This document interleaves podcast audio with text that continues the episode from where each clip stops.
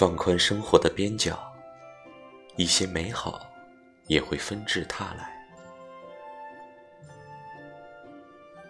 以前害怕失控，整天想着掌控生活的节奏，至少是掌控自我。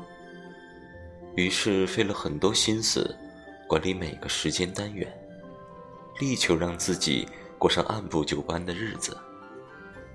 这两年感觉人生可控的太少了，于是转而留心生活细节，追求状况外的安定。现在每天都会期待新的鸟鸣和冷色的日落，发现跟追求自我价值也并不冲突。